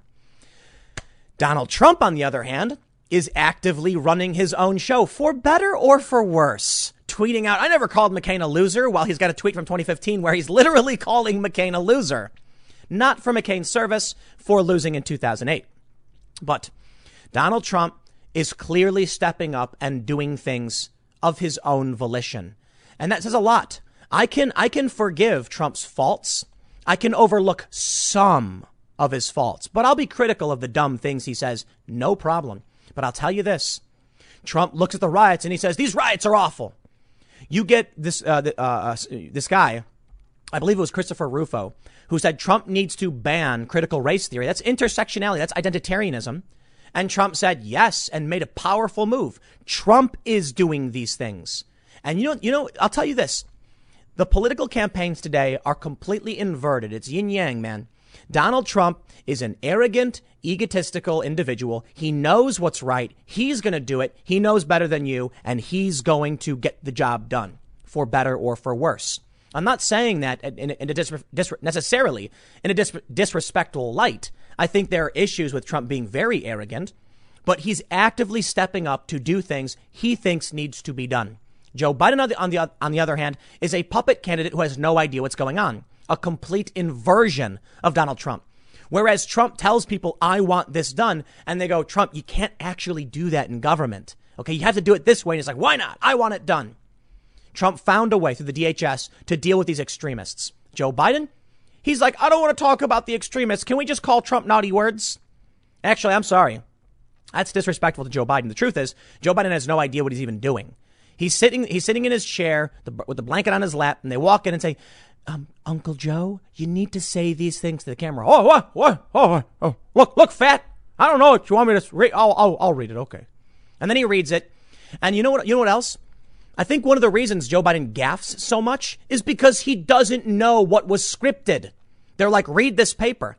And he starts reading through it, and he's old and his eyes are bad. And then he struggles to read what they wrote down. He didn't plan it in advance. He didn't write it himself. In fact, his D N C speech was apparently apparently a ripoff of his previous speech with other plagiarism tacked into it. So let me tell you what's up. The feds are moving in. They're starting to go after these extremists, and I'm glad to see it. The rioting and destruction needs to stop. You have a right to peaceably assemble, and that includes sometimes civil disobedience. But that's the line. Violence you do not engage in. That is that has never been in the Constitution. And they like to go, oh, don't you remember when the, the founding fathers engaged in violence? And then they said, you know what? We shouldn't allow this in our country. It should be peaceable assemble, assembly. In fact, a lot of the conflict was instigated by the regulars. And at the, at the time, many people did consider themselves to be subjects to, uh, of the crown. It was instigated by those who came here to shut down their efforts. There was no one to fight, duh. Let me make it clear for you when it comes to the American Revolution. The founding fathers in this country were all like, yo, we're independent. Have a nice day. And then they came and came to, to you know, they, they sent the regulars here to quell the rebellion. Sound familiar? A bunch of Trump supporters go to a park and say, we are here to speak. Have a nice day. And Antifa goes, we are going to come in and crush you. You see the difference? They try and act like the American Revolution went to the U K or what, uh, the Britain at the time, or like, we're going to win our independence by going to you. That that no, that makes no sense. So right now, let me wrap this up. Donald Trump is dropping the hammer, and I'm glad he is doing it. There's a lot of things I don't like about this man, but you know what? At this at this point, With with purging critical race theory, I love it. one hundred percent. That is a major issue for me. Shutting down the rioters. Keep going. Deputize more of these individuals. Arrest and prosecute these these extremists. They are fomenting this violence, and they travel across state lines anyway. And just no to Joe Biden. And also Donald Trump. No new wars. Get the troops out of Afghanistan. You know what? Bring it on. And I'm really I'm crossing my fingers for two things. I want Trump, once he gets reelected, to pardon Snowden and Assange. There, I said it. Let's make it happen. Let's end this this ridiculous crony corporate capitalist garbage. And, and, and, and to clarify, there's a difference between crony capitalist corporatism and legit capitalism. I'm all for the mixed economy. I just don't like people selling favors and revolving door politics at the federal level. So get them out. Trump can come in, pardon a few people. It'll be a good time, and shut down the extremists. I'll leave it there. Next segment's coming up at four p.m. over at youtube dot com slash Tim Timcast. It's a different channel, and I will see you all then. Over on my main channel at youtube dot com slash Timcast, I covered the major breaking news that Donald Trump has banned critical race theory and white privilege training at the federal government, canceling these contracts to the best of their legal ability. They still have contracts. And this is significant. It's a major victory for conservatives. But it says something else. One, it says that Donald Trump is an independent thinker. He does what he wants to do rather impulsively. He saw something, he said, end it. And he did. The memo was issued. The changes are coming. We'll see how it plays out. Joe Biden and Obama, on the other hand, just kind of went with the flow and tried to manipulate whatever they could. It's a real, this shows us the real distinction between establishment politics and populist politics. Trump saying, I'm in charge, I'm gonna do what I want. Whereas Obama Biden was, whatever the lowest common denominator of voter will tell us to do, we'll do, just give us the power. And that's resulted in the expansion of far left ideology and Black Lives Matter. I would say it's absolutely the fault of Joe Biden. And we have some hard evidence right now. You see, Joe Biden won't condemn Black Lives Matter. He won't condemn Antifa. Oh, he'll condemn the actions. He'll say, oh, the violence is bad. I've noticed something really fascinating. You will not be able to get a leftist to condemn Antifa by name, for the most part. They won't do it. You'll say, hey, wasn't that murder in Portland bad? Yes. Can you say Antifa's bad? Well, I find it funny. You know why? Imagine if someone said, hey, Charlottesville was bad, right? Yes. Would you condemn white supremacy? Are you going to say, no, of course it's bad. I got no problem saying, guess what? White supremacists are bad. White supremacists are, are extremists should be tracked down and arrested if they're planning on breaking the law. They break the law or they hurt people. Antifa, exact same thing. Antifa should be monitored for their extremist activities. When they break the law, they should be arrested. Extremism has no place in our country. Joe Biden, though, take a look at this article. It's a straight line from Biden to Black Lives Matter.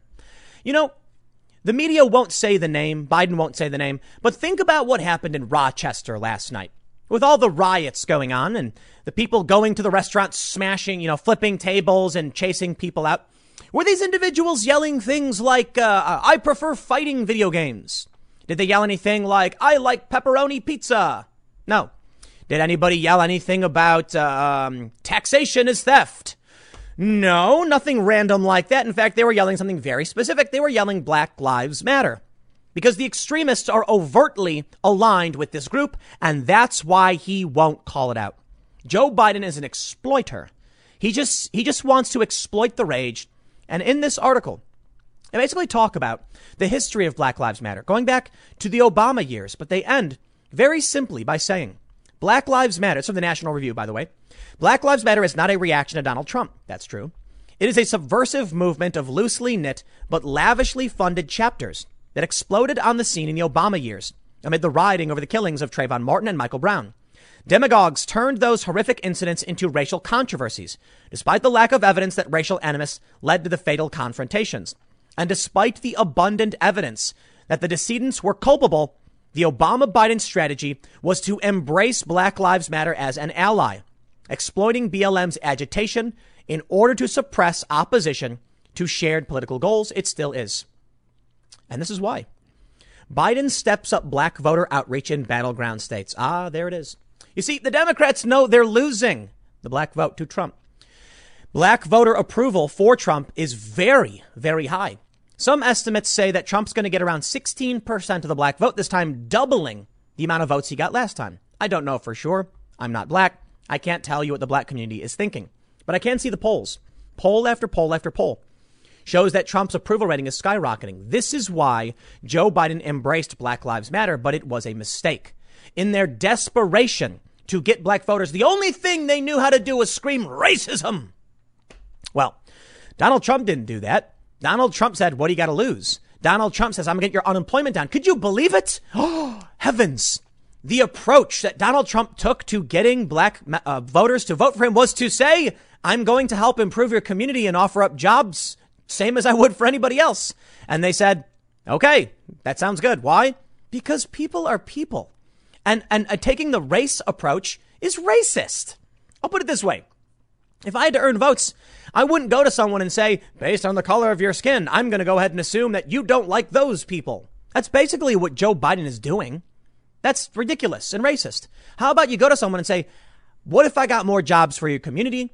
We helped, you know, lift up property values and make life generally better, help you guys come up. People are going to be like, I like that. I would like to have more money and more access to resources. You see, the Democrats have been taking the racist play, going to them and saying, aren't you angry at, at, you know, the government? Aren't you angry at Trump supporters? Aren't you angry at this group of people, that group of people, white people? That's what they thought they could do. It's not working. And it's resulted in, in violence and vandalism, notably from white people, mind you. And this is the play. Now Biden is desperately trying to get black voters in battleground states. The Hill reports Democratic presidential nominee Joe Biden's campaign has in recent days increased outreach to black voters in battleground states, expected to play a pivotal role in the outcome of November's general election. You see, Biden was hoping he could hide in the basement. Then the riots got really bad and he was forced to come out of his basement. Did he actually care about the riots? No. Did he care about the businesses that were destroyed? No. Did he go to New York after all the destruction, survey the damage and say, I can't believe this is happening in America. We must stop it. No, he didn't even want to go to Kenosha. Not until his poll number started tanking. And what do we get because of his tacit approval? Well, mind you, the Biden campaign has staff that actually funded bailouts for the rioters. Welcome to New York. Black Lives Matter protesters riot in Manhattan, cause one hundred thousand dollars in damage, N Y P D. And this was just this morning. I didn't, I can't believe it. You know, there are so many stories that I missed over the past several months. I'm, I was really shocked. You know, I'm, I'm looking at all of these different riots in these different cities and the news cycle at the national level flips so quickly. I didn't realize how, how far and wide these riots and this damage really went.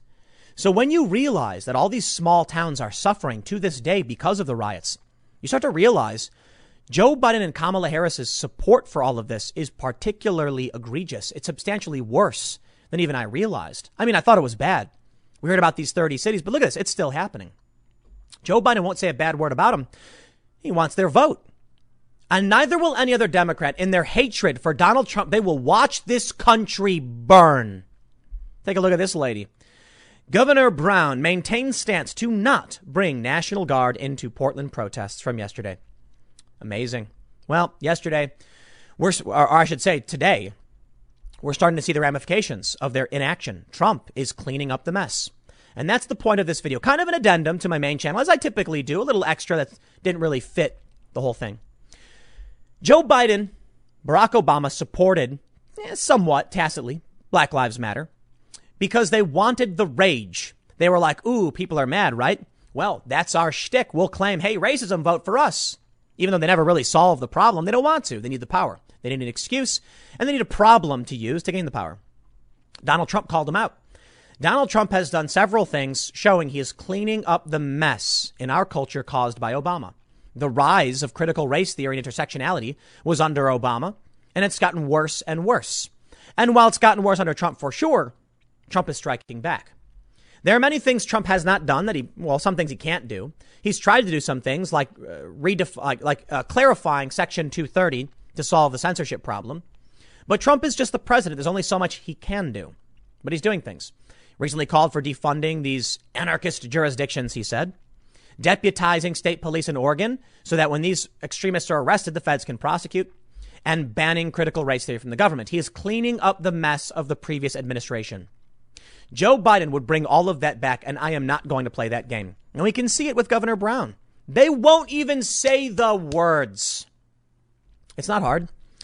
White supremacist groups are bad. In fact, I'll even say militias, right-wing militias that are typically peaceful but still go into these areas are also causing problems. It's true. They're causing problems and the escalation is upon us. What we need is right now people to agree to simmer down. Listen, when the far left go and riot, they go and riot in their own towns. If the local government can't deal with it, the people need to vote them out. I do not like the idea of right wing groups going into those areas because it'll just make things worse. Let's chill. We just need to chill for a little bit. But Joe Biden, in my opinion, if elected, if he becomes president, will keep entertaining these ideologies. The Democrats need to. They need to maintain a stranglehold on minority and marginalized votes. It's all they have. And Republicans do have a large amount of white people. They're actually, you know, Donald Trump's actually losing white liberals. It's amazing. And many white voters. And he's gaining among Hispanics and black voters. Who's got the real coalition now? Well, the Democrats have the coalition by force. If you don't vote for us, we'll cancel you. And Trump has the coalition of the willing. People who are actually crawling over broken glass to vote for him. People who know that by speaking up in defense of Trump, they will be attacked, maligned, and destroyed, potentially fired. So I think about that. If Donald Trump's support is thirty percent from black voters, I'd have to imagine it's all higher. Every, every, every group. You know why? We know the risks of coming out and saying we're going to vote for the guy. And I, I was critical of him several times today. And I, I tend, I tend to be, because I think Trump says dumb things, but he made some moves today that I like, ending this critical race garbage that Joe Biden entertained because they want the power. Nah, I would rather have a president who says, I'm just going to do what I got to do. What did Trump say? Trump said Black Lives Matter is a Marxist organization. If I'm wrong, I guess I'm going to lose an election. Bravo. Good, sir. That's what I want to hear. These people are, are engaging in terrorism, smashing up restaurant chairs, climbing on people's homes, literally killing someone in Portland. Who do you want? The guy who doesn't care about it and is only coming out because he needs the vote? Or the guy who's been complaining about it nonstop, who doesn't care whether people like him or not? I'll take the guy who's actually leading for all of his problems. Like I said, I'm going to vote for the a-hole over the coward any day. I got a couple more segments in a few minutes. Stick around and I will see you all shortly.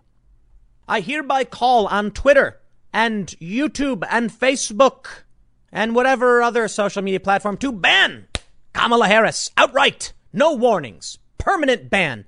The horrible anti-vaxxer she is, coming out saying, I- I'm not going to take Trump's vaccine.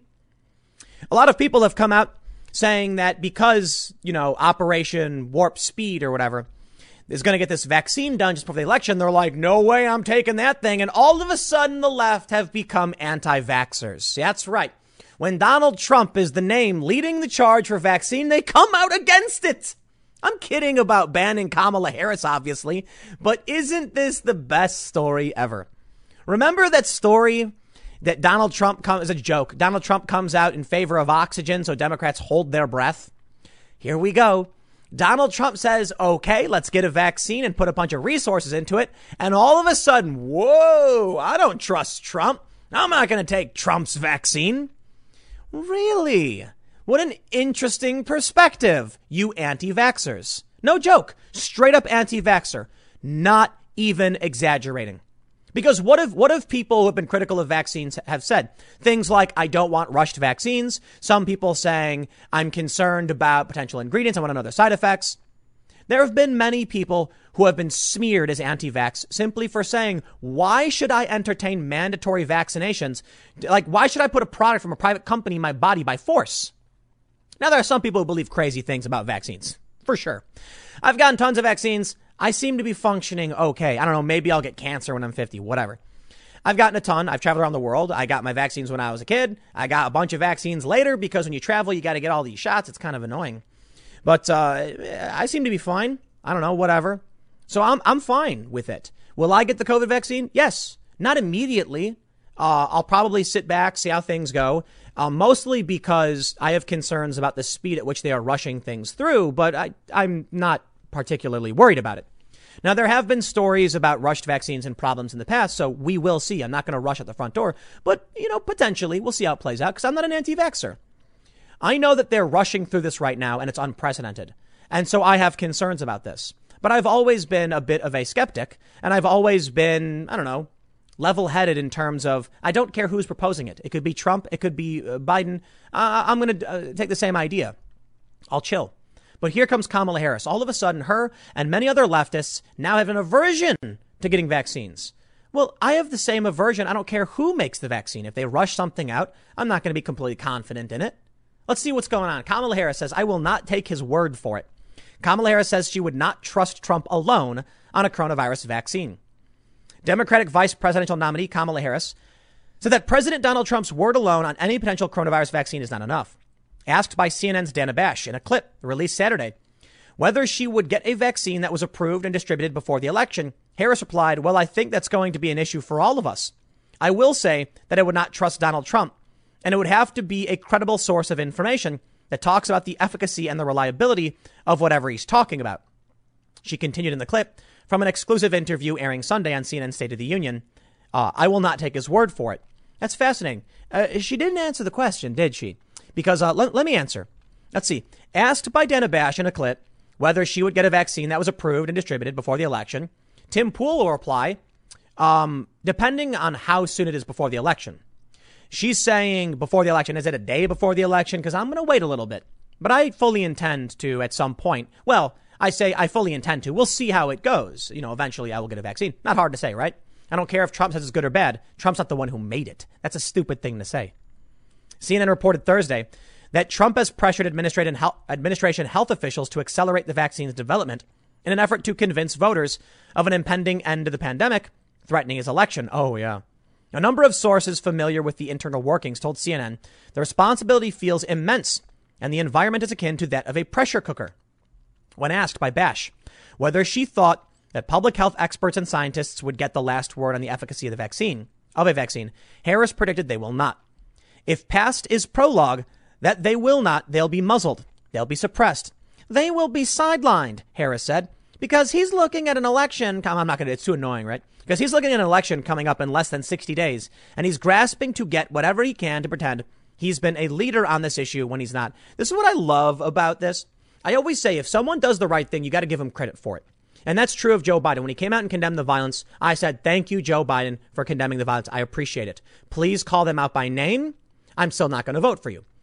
What they do here is they complain Donald Trump is no leader on COVID. So Trump says, OK, we are going to go full steam ahead to solve this COVID problem with a vaccine. And they say, oh, now he's just desperate. What is he supposed to do? No matter what he does, they hate the guy. Should he say, then I will do nothing and we'll get no vaccine? Well, now Trump's not doing anything. Yeah, yeah, okay. It reminds me of that Simpsons episode where Kang and Kodos are running as Bob Dole and Bill Clinton. You ever see that one? It's hilarious. And uh, uh, I can't remember who's speaking, but they're like, they're like, no, uh, they're like abortions for all. And then everyone goes, boo. And then he goes, uh, abortions for everyone. And they go, boo. And he goes, hmm, abortions for some. Tiny American flags for all. And then they go, yay. Like, that's what it feels like.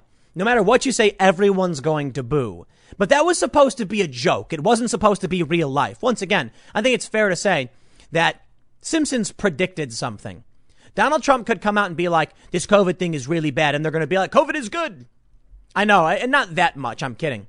But when Trump, com- you know, Trump comes out against critical race theory, they all go, what are you talking about? Oh, he's making this stuff up. You guys have been cheering for this stuff forever. Let's read more. They say the administration sought to counter concerns that politics will influence elements of the vaccine's development. Monsif Slaoui, sorry, I can't pronounce it, the chief advisor to Operation Warp Speed, said in an interview with Science published with Science published Thursday that he would resign from his role if there was undue interference in the COVID nineteen vaccine effort.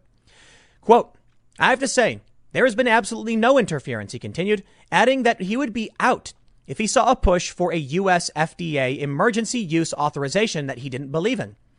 And administration health officials have continued to insist that no vaccine or treatment will be approved for use, either through full authorization or an emergency use designation, unless it is safe and effective. No one is pressuring the F D A to do anything, Trump's press secretary, Kayleigh McEnany, said on Thursday. You know, I've been pronouncing her name wrong. And someone told me that. McEnany. Doctor Anthony Fauci, director of the National Institute of Allergy and Infectious Disease, has said he would get a COVID nineteen vaccine one, vaccination once a vaccine proves to be safe and effective and becomes available. I will look at the data, and I would assume, and I'm pretty sure it's going to be the case, that a vaccine would not be approved for the American public unless it was indeed both safe and effective, Fauci told C N N's Jim Sciutto on Thursday. If that's the case, Jim, I would not hesitate for a moment to take the vaccine myself and recommend it for my family. I kind of agree. Look, I'm not one of these guys who likes to just randomly trust the government, but I really, really, really do not believe they will declare a, a vaccine safe and effective, release it, and then have millions of people like gasping and dying in the street. I've received a bunch of vaccines. I think it'll be fine. Also, I'm not a medical scientist or whatever. Again, that's why I'm going to wait and we'll see how it plays out a little bit. But I do think that at least the general concept of how vaccines work, we get it. I mean, we're making something a little bit different, but I doubt it's going to be that dramatically different. Notably, I will add, though, many people don't know this. When I went, I went, I had to get a bunch of shots because I was going to Venezuela and Egypt and all this stuff. One of the shots they gave me, I think yellow fever, has to go in your skin. It's, oh, man. So they push the needle in sideways. That one hurts. Yeah.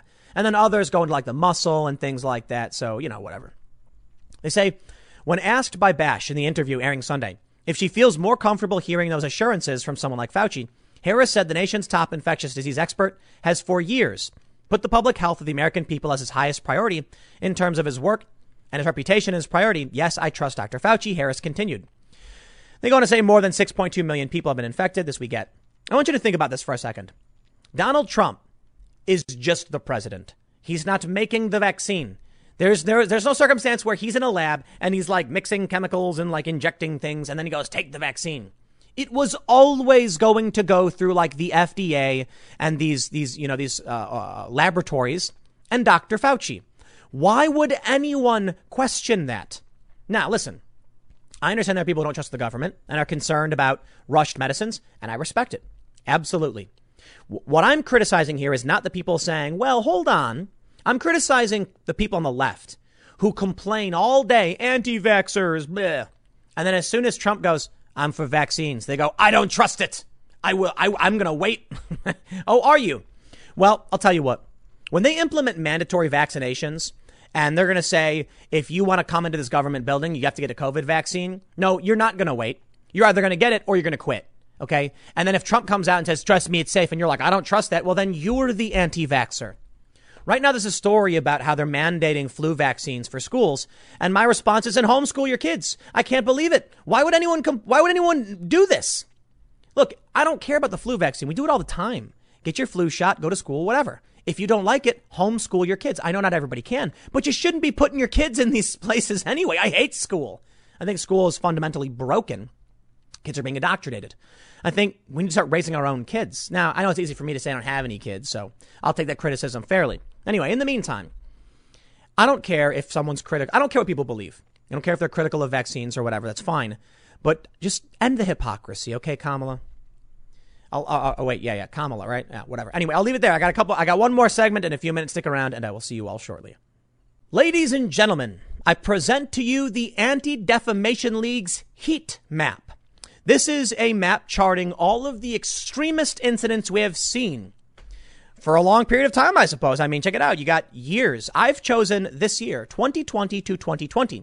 Now, you have several different things you can choose. You can choose state or city, incident type, and ideology. And of course, on the map, we see many things. Wow, look at all these little bubbles. Many of these things appear to be propaganda inc- uh, incidents, but there's also murder. Well, I decided, considering, you know, we've seen months of ongoing far left extremist violence in this country, I will check with the A D L to give me a good list of all of the things to consider when it comes to far left uh, violence that's occurred over the past several months. Of course, you all know what I'm talking about. Even a police officer got shot in the head. That was kind of crazy. thirty-five people are dead. You've got months of extremists attacking this building, screaming Black Lives Matter, all obviously left wing. So I, I thought maybe the A D L put a chart together, right? So let's do this. Let's just start with the with the most obvious. Let's go to Oregon. I'll type in Oregon and we'll see what's going on in Oregon. Oh, there you go. We have a bunch of little bubbles. Oh, and there's a lot in Portland. Whoa. See, obviously, A D L's tracking the far left, far left violence that's going on in Portland over the past several months. OK, well, let's take a look at this. forty-four instances. Wow. OK, so we've got um, right wing, right wing, right wing, right wing, right wing. Wait, what is this? Right wing, right wing, right wing, right wing, right wing, right, right, right, right, right, right. Wait, wait, wait. Hold on a minute. It's all right wing. It's all what? Every single instance this year that the A D L has tracked for Oregon is white supremacy right wing. Well, that can't be right. We've all been watching the far left besiege a federal courthouse with explosives. Certainly, they must just not have updated the system. Oh, wait. seven twenty-eight twenty twenty, seven twenty-five twenty twenty, seven twenty-four. Oh, OK, so it is up to date. They're just not putting the far left extremism on the map for Portland. Well, that's strange. Well, maybe maybe it's just Portland. You know, maybe they don't know what's going on in Oregon. So let's zoom back out, national level. Okay, here we go. Here we are. All right, so so now we have the whole of the U S, and you can see once again. Let's just do this. Let's make it simple, right? I'm going to go for, they just, I'll give a shout out to the Anti-Defamation League for tracking all this extremism. I'm going to go to ideology. Let's see, what ideologies do we have? We have Islamist, left-wing, other, and then we have three categories of right-wing: anti-government, other, and white supremacists. Anti-government is right-wing? I thought Antifa was anti-government. I know, whatever. Sure. Well, okay, let's just pick left-wing. I'm sure the map is going to light up with all of the leftist violence we have seen across this country, from overt acts of terror. I mean, think about it. We had that guy in Portland hunt down a Trump supporter, kill him. I mean, that wasn't on the map, so that must just be a mistake, you know, because we know now from the surveillance footage, it looks like the guy was stalking the guy. Maybe they'll eventually put it up. I mean, honestly, to be fair, it looks like they're at least a month behind. But we've seen now for three months across this country. I'm going to give a, a, a special note to the guy in, I think it was Vegas, who shot a cop in the head. Now, that's got to make their list. So I'll just I'll just click left wing here. And oh, wait, what? Zero instances. Zero. Zero in the United States. Ladies and gentlemen, the Anti-Defamation League says there are no left-wing instances. A terror plot, not even propaganda. No left-wing propaganda? Are you kidding me? They include an incident type. They, they include literally white supremacist propaganda. Well, what about leftist propaganda? What about leftist white supremacist propaganda? What about anything? What about an extremist police shootout? I, a, a, a, a cop got shot in the head, dude. He's paralyzed from the neck down. That's a, that's an extremist shootout. No, this is the system. This is how it works. They don't track what's actually going on, and they lie because the far left has allies in media. They won't tell you the truth. This is the world we live in. I want to make sure to absolutely highlight this story. Shane Michelonis, the cop who was shot in the head. I was thinking to myself when I saw this, I remember that cop got shot. Did he make it? Is he okay? He's struggling to survive. The family said he's trying to communicate, but he's paralyzed from the neck down. That's his life now. They played video of what this lunatic leftist extremist did. You know what? To be fair, maybe the A D L is making a broader point here. There is no left-wing ex- extremism because the, the violence you're seeing is coming from the mainstream left. They're not extremists. They agree with it. Why haven't we had marches for this cop who got shot in the neck? Family of Vegas police officer Shane Michelonis speaks on recovery and support.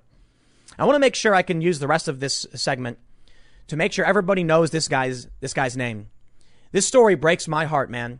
To think that I, I it's been this long and I even forgot this guy existed. It's true. And I said, no, man, this guy needs our support. Where's his fundraiser for two million dollars? A man who was wanted on a felony warrant for sexually assaulting a woman, fought with the police, brandished a knife, and they shot him. And he's paralyzed. And he raised two million dollars. Shane Michelonis, a cop in Vegas, was doing his duty and responding to these protests when a man shot him in the head, and he's paralyzed now from the neck down. Where's his vigil? You going to go visit him, Joe Biden? And you know what? I want Donald Trump to go visit this guy, too. I want Trump to say his name. I want this guy to get a plaque, a medal, whatever. This guy, I can't I can't even imagine going out on the job, talking to your friends, being like, we got to go out. We got to deal with this. You know, it could be dangerous, and not knowing it'll be the last time you ever spoke to your family, the last time you walked or even moved your arms. Yet two million dollars.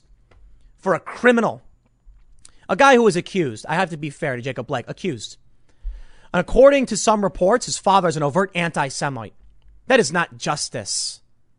Let me read you this story. I want you to know about this guy. The family of Las Vegas police officer Shane Michelonis is staying by his bedside every day and praying for him to get better. Officer Michelonis was seriously injured after he was shot while working a Black Lives Matter protest in June. Quote, I can't really verbalize how much that support has meant to us. It's kept us motivated and kept us going, said former Vegas Police Deputy Chief Patrick Neville. He expressed his gratitude for the support his stepson, Officer Michelonis, is receiving from the community. Michelonis is continuing to recover from his injuries after being shot while working Black Lives Matter protests. He was shot by a Black Lives Matter in- extremist. And that's why he's he's paralyzed. Initially, when you first looked at him in June, he was just laying in bed connected to a million machines. And then slowly he began to recognize people. Neville says Shea has a serious spinal cord injury and is recovering at an out-of-state rehab center. He is encouraged to see Shea communicate with his family. So that was good, seeing him come back and be able to try to communicate by blinking his eyes. And now he speaks by lip reading. But you kind of get an idea after a while. In June, did the Anti-Defamation League put this man on their database to make sure everyone knew what happened to him? No. Do they care? No. They don't care. Local media does. My respect to them.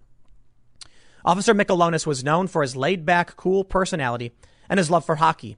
But what he enjoys the most is working with his fellow officers. I had a conversation with Shea a few weeks before the shooting and said, how long are you going to stay on the graveyard shift for? And he says, I want to stay here because of the guys I work with. He says the extent of Shea's recovery remains uncertain, but says the love and support from the community have driven him to get better. We still show him videos and pictures that we got of some of the fundraisers and events for Shea that motivates him. OK, I did some general searching. I didn't find the fundraisers. I'm not sure if the president's visited him, but I'd like I, you know, but based on what I see with Kenosha, I just wonder about these officers who are attacked and who are injured when they come out to try and control this extremism, to try and do something about it. Striking that balance between free expression and violent extremists who will infiltrate and cause serious problems. I'm I'm stunned by the things I see in the press sometimes, that these violent criminals will get fundraisers in the in, in the hundreds of thousands. My heart is warmed when I see stories like that, that uh, that guy in Minneapolis whose dream establishment, his sports bar, was burned to the ground. And we helped raise a million dollars for him. I personally contributed several thousand dollars. I guess that was supposed to be a secret, but uh, but it meant a lot. I couldn't stand seeing this man, a firefighter, have his life destroyed. And more than that is a man who w- will likely never move again. And his life's completely destroyed. And he didn't do anything to anybody. And that makes me furious that the conversations we have are whether or not the criminal who is who is fighting with the police deserves two million dollars. The alleged criminal. Well, I think it's fair to say the guy had a, a past history. I don't want to hear a story about a guy getting shot. I feel bad for Jacob Blake. I, I hear he's accused of very terrible things. And I saw a video where he fought with cops. I'm not happy about it. I think he, he, he did bad things. But I'm not happy he got seriously injured and he's paralyzed now. What about this guy? What about Shane Michelonis? He doesn't even make it on the map. What about that? Far left extremist takes away the life of this man who will now be bedridden. I hope not, but that seems to be the case. I hope this man can recover and I hope they they can help him out. And I want to see more support for this guy. At the very least, I want everyone to make sure they remember his name because he didn't do anything to anybody. He just was out working and someone decided to to, to shoot him. How gross. I wish the A D L would do a, would do their real job. They probably won't. But you know what? Look. A lot of people, I think you watch segments like this, you probably assume that I'm uh, uh, more frustrated. Watch the I R L podcast. We have a laugh, okay? So while I do these segments and I get really angry a lot of a lot of times, the I R L podcast, which is the other two hours of content I put out every day, is typically just funny and laughing, and we have guests, and it's a good time. So just, I, I hope it's not too much of a downer when you hear these stories. But what I really just want to end with, I'm glad to see this guy's recovering. OK, I want everyone to know his name, offer him up support and and and do good. And I think we can. That's the goal here. I'll leave it there. Next segment's coming up tomorrow at ten a.m. Thanks for hanging out and I will see you all next time.